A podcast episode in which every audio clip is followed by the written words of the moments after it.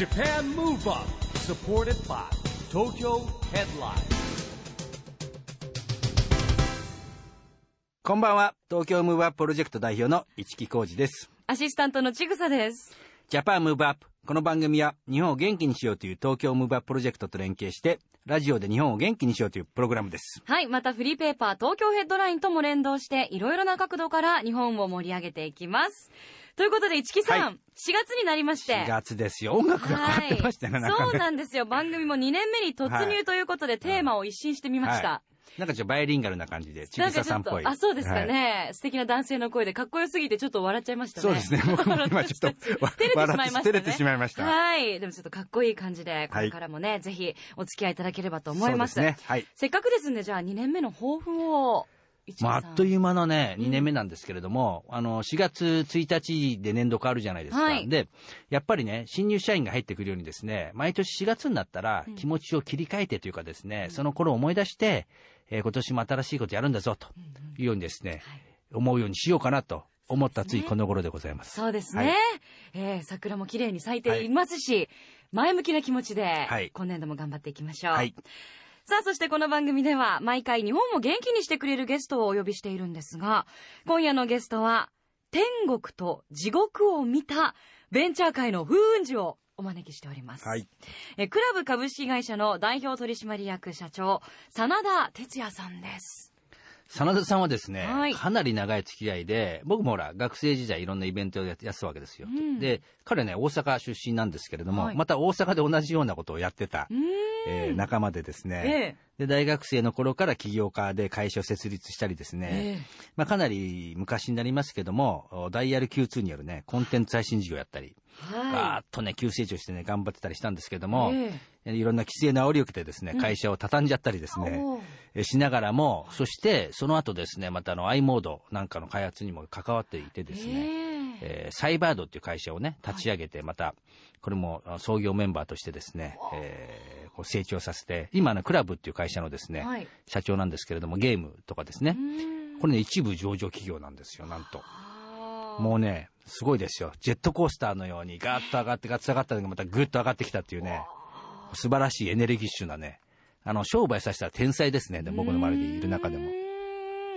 波乱万丈なはい。人生を歩んでいらっしゃる起業家さんなんですね、えお話伺うの楽しみです、この後はそんな真田哲也さんのご登場です。 Japan Move Up。supported by Tokyo Headline。この番組は東京ヘッドラインの提供でお送りします。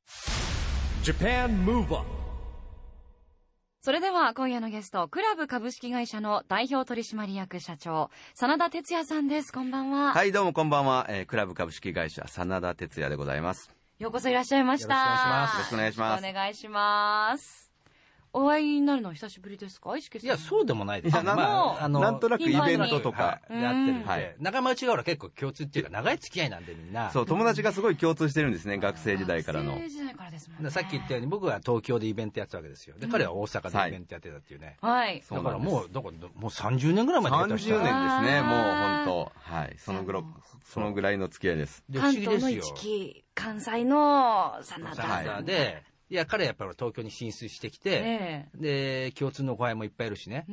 でさっき言ってたそのダイヤル Q2 をですね真田さんがやってて僕もはい。番組やらせてもらってたんですよ、ダイヤル そうですね。Q2、はよく耳にはするんですけど、はい。多分私の世代実際使ったことある方って少ないと思うんですけど、どういうサービスだったんですか実際？今の i モードとか、あるいはそのスマートフォンのいろんな有料情報サービスがあると思うんですけども、はい。それの音声版ですね。当時まだインターネットっていうものがなくて、ね。音、電話の音で、まあラジオみたいなもんです、テレビに対して。えー電話の音だけでいろんな情報を提供するっていうサービスですね。はい。ンデマンドのすごい走りみたいな感じです好きな時に電話したら情報が得られるみたいな。で僕がやってた番組はへねー。マハラジャ番組マハラジャチ ャンネルね。マハラジャディスコミュージック流れたりとかすごい。で店が終わった後に DJ に作らせるわけ音源。え作っといて。でしゃべそれであれだよね番組の中にまたカテゴリー分けられるんだよね。そうです。で音楽流れる番組と僕のトークの番組とか。その時からじゃあもうトーク番組されてたんですね、市木さんね。ましたやってましたね。懐かしいですね。はい。一大ムーブメントになったわけですよね。一大ムーブメントですよ。だって今受けるのは、これ共通の声が今でもね、いろんな会社の社長とか役になってるんだけど、はいまあ、真田スタッフでいたわけですよ。でいきなり学生ですよ。お前明日から、あのね、北海道転勤だとか言われるんですから、北海道に拠点作ったからお前北海道行けみたいな。拠点作りに行ってこいと。拠点作りか。で、あの、北海道一人で行って、北海道支社立ち上げてこいって言って、大学4年生を、えーいきなり北海道3ヶ月行って、支社できるまで帰ってくんなとかって言って、学生の社員だったんですけど、学生スタッフも地方に飛ばしまくって、全国に拠点を作っていった。最高でしょ？でもね、そういう奴らが、やっぱりね、たくましくなって、はい。ね、あの今、いろんな企業の社長ですよ。それがね、みんなたくましくなって、みんなだ大物になりましたそう、ね。みんな大はい物になっちゃって、だから彼らがよくね、僕会うんだけど、その頃の真田さんのし指導から見たらね、今のことは耐えられると。相当きつかったみたいです使ったらね。しいですよ。ええすごい経験だったんでしょうね。でもそのダイヤル Q2 を元にどんどんまたそこから新しいビジネスモデルができてきたわけですよね。そうですね。すね。はいだからね、まあさっき真田さん一回畳んじゃったんだけども、はいまあその後、さっき僕もね、それ、長い付き合いの中で記憶はあんまなかったんですけど、1年間だけサラリーマン。ええはい。それはおいくつくらいの時だったんですか？33歳の時ですね。ああ、今の私と同い年です。そのえダイヤル Q ネットワークっていう会社が最後潰れて、それで十何億も借金背負っちゃって、で、十三何億借金背負いながらも、こう、次なんかないかなってずっと思い続けて、こう、お金を返しながら、で、そうこうしてるうちにインターネットのブームがやってきたんですよ。に1996年、5年、6年頃。で、あ、俺はもうインターネットのビジネスやるしかないと思ったんですけど、もう技術のことがさっぱりわかんないわけですよね。エンジニアじゃなかったですから。で、そのプログラミングなんか全くできないし。で、それまでやってた全ての授業を全部畳んで、インターネットの勉強をしよう1年間と思って、で、学校入ってもなかなかこう、なんていうんですか、こう、実際的なじ勉強できないから、じゃあインターネットの開発をやってる会社に就職しようと思って、そのサラリーマンになったんです、1年間。ええはいそこで技術の勉強をしました。でも33歳で初めてそういう会社の組織の中に入るって結構大変じゃなかったです結構大変でした。もうそれまで、あの、学生時代に会社作って以来社長しかやったことなかったですから、でもその思い切った決断のおかげで、まあ、その会社がたまたまそのインターネットのプロトコル開発をしている会社で、で、え僕が営業に行った先が NTT ドコモという会社で、それで僕が受注してきて、まあ、最終的には僕プロジェクトリーダーになって開発した案件あのシステムが、その後に、えー、i モードと呼ばれるようになった、まあ、大当たりを当てたわけですね。だからね、結構ほら、今、僕らの世代はみんな名前を知ってる松永真理さんとか、ね、夏野さんとかいるんだけど、そのバックボーンには実は真田さんとかいるわけですよそうなんです。あの、裏っ側の開発を僕がやってたと。はい。まあ僕自身が開発したわけじゃなくて、僕は営業をやってきて、その、プロジェクトマネージャーとして、その、プログラマーの方々に、えーが頑張って開発したんですけども。ねだからコンテンツ作ってきて、で i モードでね、サイバーとか人たちが、これもまあ上場まで持っていくわけですよ。で、副社長やっててね。そうですね。で、やってたんだけど、この人はね、現状維持じゃ満足しない人だから、なんかね、普通そこでいいわけじゃん、いろんなことやって。もうまた次に行っちゃったわけですよ。そそのね、なん、そのきっかけって何ですかね、やっぱり。なんですかね、もうつまんなくなってきたんですよね。あの、その i モードをやっている時からすでに、i モードってまあ言ったら、その、いわゆるウェブの延長線上なんですね。プログラムじゃないんですね。で、いや、これは絶対に、その、この携帯電話がもうコンピューターになってプログラムがこう動く時代が来るから、そう、そうなると、その、サイバードのようなコンテンツ会社じゃなくてもっとプログラムを作れる技術寄りの会社をこれ作んないとダメだって思い立ったんです。あで、それを思い立つともうどうしてもやりたくなって、またそういう会社を作っちゃったわけですね。最初ほら、今クラブで K ラボって名前だったよね。はい。もともと K ラボラトリーという、はい。で、こう研究者とか集めて、はいやってたわけですよ。うーんそしたらサイバードやめてそっち行っちゃったわけですよね。はい。えーそれで、なんだろう、そこでも、何年ぐらいもうでも長いですよ。えっと、あ、絶対にそのもう手のひらの上に乗るモバイルコンピューティングの時代が来るんだって言ってたのってもう2001年からですから、長いです。はい。いやでもね。なかなかすぐには来なかったんですで当時からもう話してるわけですよ、あのい一瞬ね、一緒のグループにいたというかね、優先グループ、はい。で話、昔からしてるわけ、でこの会社をね、こうして上場させるんだって言うけど、そんなね、まあ、サイバードやってこう来て、そんな、まあ、なかなかそれはいかないでしょとか言ってたら、本当にしちゃうわけですよ。結構苦労しましたね。あはい。結構苦労しましたけど、はい。上場までなんとか。はい。有言実行ですね。でクラブの会社をね、あのリスナーの方知らないけど、どんな会社はい。えっ、と、今、スマートフォンのゲームを作っています。で、えーオンラインで遊べるゲームを、まあ、無料でダウンロードして、で、えー一部のお客さんは、まあ、課金した人は課金もするというのをやっていまして、で、まあ、そういう会社、今、日本にたくさんあるんですけども、まあ、我々の今の大きな特徴としては、世界で勝ってやるぞと言って、世界に向けて、えーいろんなゲームを作っているというところが我々の特徴です。なるほど代表的なゲームっていうのはあの、キャプテン翼。そうですね、キャプテン翼は、えー非常に人気がありましたが、今最近は、えっ、と、もっとその本当のリアルのサッカー選手が登場するサッカーゲームをつい、えー先週リリースしました。で、これは広告キャラクターに、えーブラジル代表のネイマールという選手を起用しまして、で、えー全世界で、えー南米も、えーヨーロッパもアジアも全世界で、まだ今日本だけで先行リリースなんですけど、この後全世界でリリースしていきます。えーそれはじゃあ各、なんて言うんだろう、エリアごとに、じゃあ言語は違うわけですよね。もう、えー10カ国語ぐらいの言語で提供しますね。で、ネイマールの全世界の広告仕様の独占権、ゲーム仕様の独占権を持ってますので、はい。えーなるほど。すごいですそうね。ですね。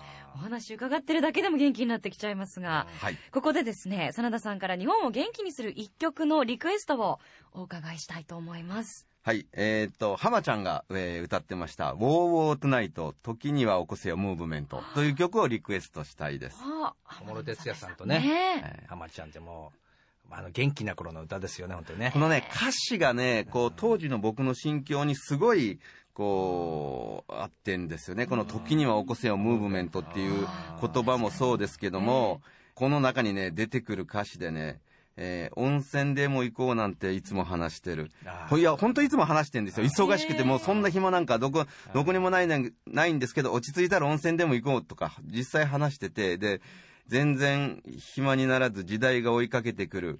走ることから逃げたくなってるって、もうね、このね、時代が追いかけてくる感とかね、もうね、この歌詞がね、ほんと当時の僕の心境にぴったりだったんですね。確かに IT 業界はもう時代が追いかけてきますからね、ですよね。でも、きっと未だにこういう気持ちになる時もありますなね。あ、のー本当に今でも、こう、次何を起こそうかって思ってますから、常に僕は人がやる前にやる、やる主義なので、で、やると、ほとんどの人が理解しなくて、えいつも、バカじゃねえのとか、そんなことして、どうすんだよとか、できるわけねえだろとか、もうもう散々人からボロッカスに言われるわけですよ。で、じーっと耐えて耐えて、今に見てろよ、今に見てろよ、今に見てろよって言って、2年間も3年間も今に見てろよで、耐えて耐えて耐えて、で、その間、こう、ずっと努力をして、で、ほらね、って3年目にこう言うみたいな。今このスマートフォンで世界に行こうとかしてると、世界、そまあ言ったら無謀なわけですよ。そんなことできるわけないじゃんってみんなが言うわけです。それより目の前の日本のマーケットだけ相手にしたらそこそこ儲かっていい商売になるのになんでそんなことするんですかってみんな言うわけですね。いや、それをこう諦めるようになったら僕じゃないんで、えーしっかりと世界を取りに行くと言った以上必ずやると。そんな気持ちでやってますね。かっこいいですね。もう本当にそうお話を伺うと、ぴったりなテーマソングみたいですね、真田さんの。で、お送りしましょう。真田さんからの日本を元気にする一曲です。H ジャングルウィスティー、ウォーウォートナイト、時には起こせよ、ムーブメント。いいですね。やっぱこの浜田さんの歌い方もいい、意味で荒削りで、心の叫びみたいな感じです。すごくグッときますよね。えーお送りしたのは、真田さんの日本を元気にする一曲です。H ジャングルウィスティー、ウォーウォートナイト、時には起こせよ、ムーブメントでした。ラジオで日本を元気にするプログラム、ジャパンムーブアップ、市木浩二と、アシスタントのちぐさでお送りしています。そして今夜は、クラブ株式会社の代表取締役社長、真田哲也さんにお越しいただいています。引き続きよろしくお願いいたします。はい、よろしくお願いいたします。あの、このジャパンムーブアップっていう番組はですね、はいラジオで日本を元気にしようという番組で、えー特にですね、オリンピックが決まった2020年に向けて、はいえー日本を元気にししていきましょう。こんなことしましょう。元気にしたいですね。はい。アクション宣言をゲストの皆さんにいただいてるんですが、はい。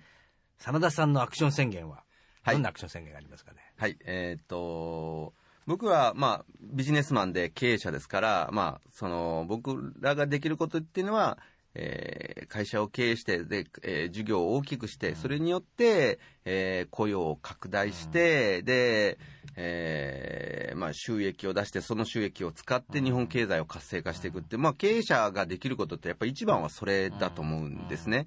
で、なので、まあ、僕は今、スマートフォンで、えーゲームを提供する会社をやっていますから、えーこれをですね、今、その、スマートフォンというのは日本が最も先行して普及したはい。というその自負があるので、その日本初のゲームを全世界に、えー楽しいゲームを届けて、で、それでその日本のクリエイターを全世界に売り込んでいって、うん。えーということをやりたいと思っています。そうですよ、まあ、2020年になると、まあ、世界からいろんな人が来るわけでね、その前にこう日本を知ってもらったりとか、こう文化の触れ合いとかも必要ですからね。ですね。あの、アニメとか、そういう日本のポップカルチャーは世界で非常に評判がいいと。で、ただゲームに関してはまだ、そのコンソールゲームは世界で成功したんですけども、えコンソールゲームっていうのは例えばその任天堂のゲームとか、えースマートフォンに関しては今すもう、そのものすごい世界中に数が普及して、パソコンよりもコンソールゲームよりももう台数があるのに、まだ日本のゲームで世界中で成功してるものっていうのがまだあまり出てないんですね。ぜひそれをやって、えー日本のクリエイターを世界に連れて行きたいですね。なるほどね。だって、今ね、アジアとかに、あの、よく商社の仲間とかに聞くとね、あの、別に家にテレビとかパソコンなくても、そうなんですよあの、スマートフォン持ってるらしいじゃないですか。もうもはやそういう時代ですね。ね。だからもう端末ですよね、パソコンに変わるね。まあ、真田さんがですね、そんな中、こういろんな今、夢はあると思うんですけども、今ね、これから取り組んでいきたい、今、あの、世界にっておっしゃいましたけど、なんか、やっぱりそ、そこですか、世界進出。まあもちろん、あの、経営者ですから、あの、日本国内の市場もしっかりやらないといけないんですけども、その、一個人として、えー目指すところは、やはり世界で成功するっていうところは、一つ大きなテーマになっています。結構ね、だからさっき言ったように、その、ダイヤル Q2 時代も含めてなんですけど、あの、背中を見せて育てるっていうのかな、いろんな人材輩出してるんですよ、真田学校ねは。もう、たくさんたくさん、はい。ね。あの、いろんな皆さん優秀であ、大社長になりましたね。もそうだからも、もし、やっぱね、発想法とか粘り強さとか、そういうのがやっぱ身につくんでしょうけど、だからね、本当に一緒にいて、心強いやつで怖いばっかりですよ。へーなんかこう、わからないこととか困ったことがあれば、その、まあ、真田学校とか真田塾とか言われてるんですけども、その、僕の元部下だった人たちの会社の皆さんもみんな今でも協力してくれるし、えー、なんかあったらみんなこう集まってくれるし、はい。非常に心強いですね。ね、本当そういう結束力もあるですね。んではそんなぜひ真田さんからですねこれから企業を、まあこれから起業を目指す人たちに、起こす業の方ですね。起こすはい。業、はい。もしくは企業をリードするはい。方たちに向けはいてメッセージをいただけますでしょうか、はい。えっ、と、起こす業、自分であ新たになんか事業を始めようっていうのは、その、すごい勇気がいることなんですね。なかなか、やっぱり、あの、失敗したらもう全部お金なくなっちゃいますし、えー勇気がいることでなかなかじあの実行できない。えーで、僕は、あの、な最初に大切なことは何ですかって、こう、若い人に聞かれたら、えー根拠のない自信を持つことだと。えー言ってます。で、根拠は後からついてくればいいと思っていて、俺はできるんだって自分を信じろと。で、根拠がなくていいから、えー俺はできるんだと思い込んで、えー一歩を踏み出せというふうに言っています。うーんなるほどいつまででも根拠なかったら困るんですけどね。根拠は後からついてこないとダメで。はい。まあだから情熱とか、はいやっぱ信念とかですよ、本当に。見てるとね一。歩ですあねと自分でやり遂げるっていうのもあるし、ほら、やりたいことをこう、さっき言った研究者集めてとか、もう先が見えて、はいでそこに向かっていく、夢に向かっていくっていう推進力ですよね。うーんほど勉強になりますこれからはもう世界の真田さ世界の真田さんんねぜひそうなりたいと目指しています。うんはい。引き続き、えー、チェックをしていきたいと思います。応援してます。ありがとうごはい、ざいます。ありがとうございました。今夜のゲストは、クラブ株式会社社長の真田哲也さんでした。本当にどうもありがとうございます。どうもありがとうございました。Japan Move Up, Move Up.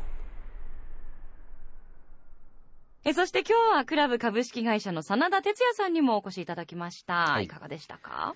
まあね、さっきも話してたんですけど、ほら、僕ら長い付き合いなんで、本当うん学生時代からですから、まあでもね、たくましいし、頼もしい友人の一人ですよね。ねえ、あの、地に足をつけながらも、すごくこう、野望、いい意味での。そうなの。でもね、本当にね、周りにいつも言われて、だって、もういいじゃん、ここまでやってんだからいいじゃんって言ってるのに、いや、それじゃダメなの。まだまだ。あの、現状維持は衰退だ派なんでね。あーまあ、まあ、ついていく人は大変ですよ、でも。うん、そうですよね。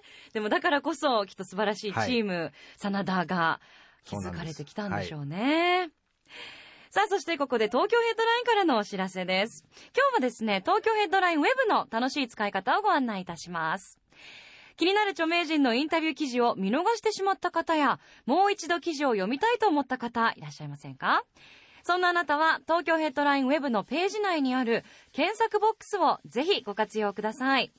お目当ての著名人の名前を打ち込むと、過去のインタビュー記事のアーカイブが一覧で表示されます。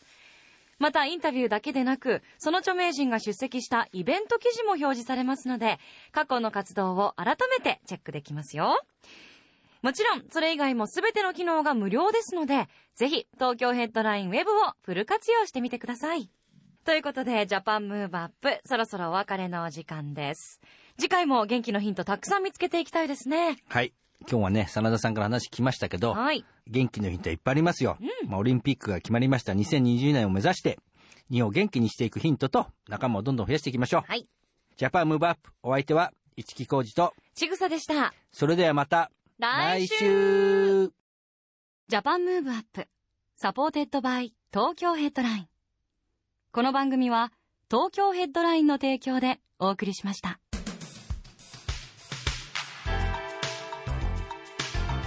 Japan Move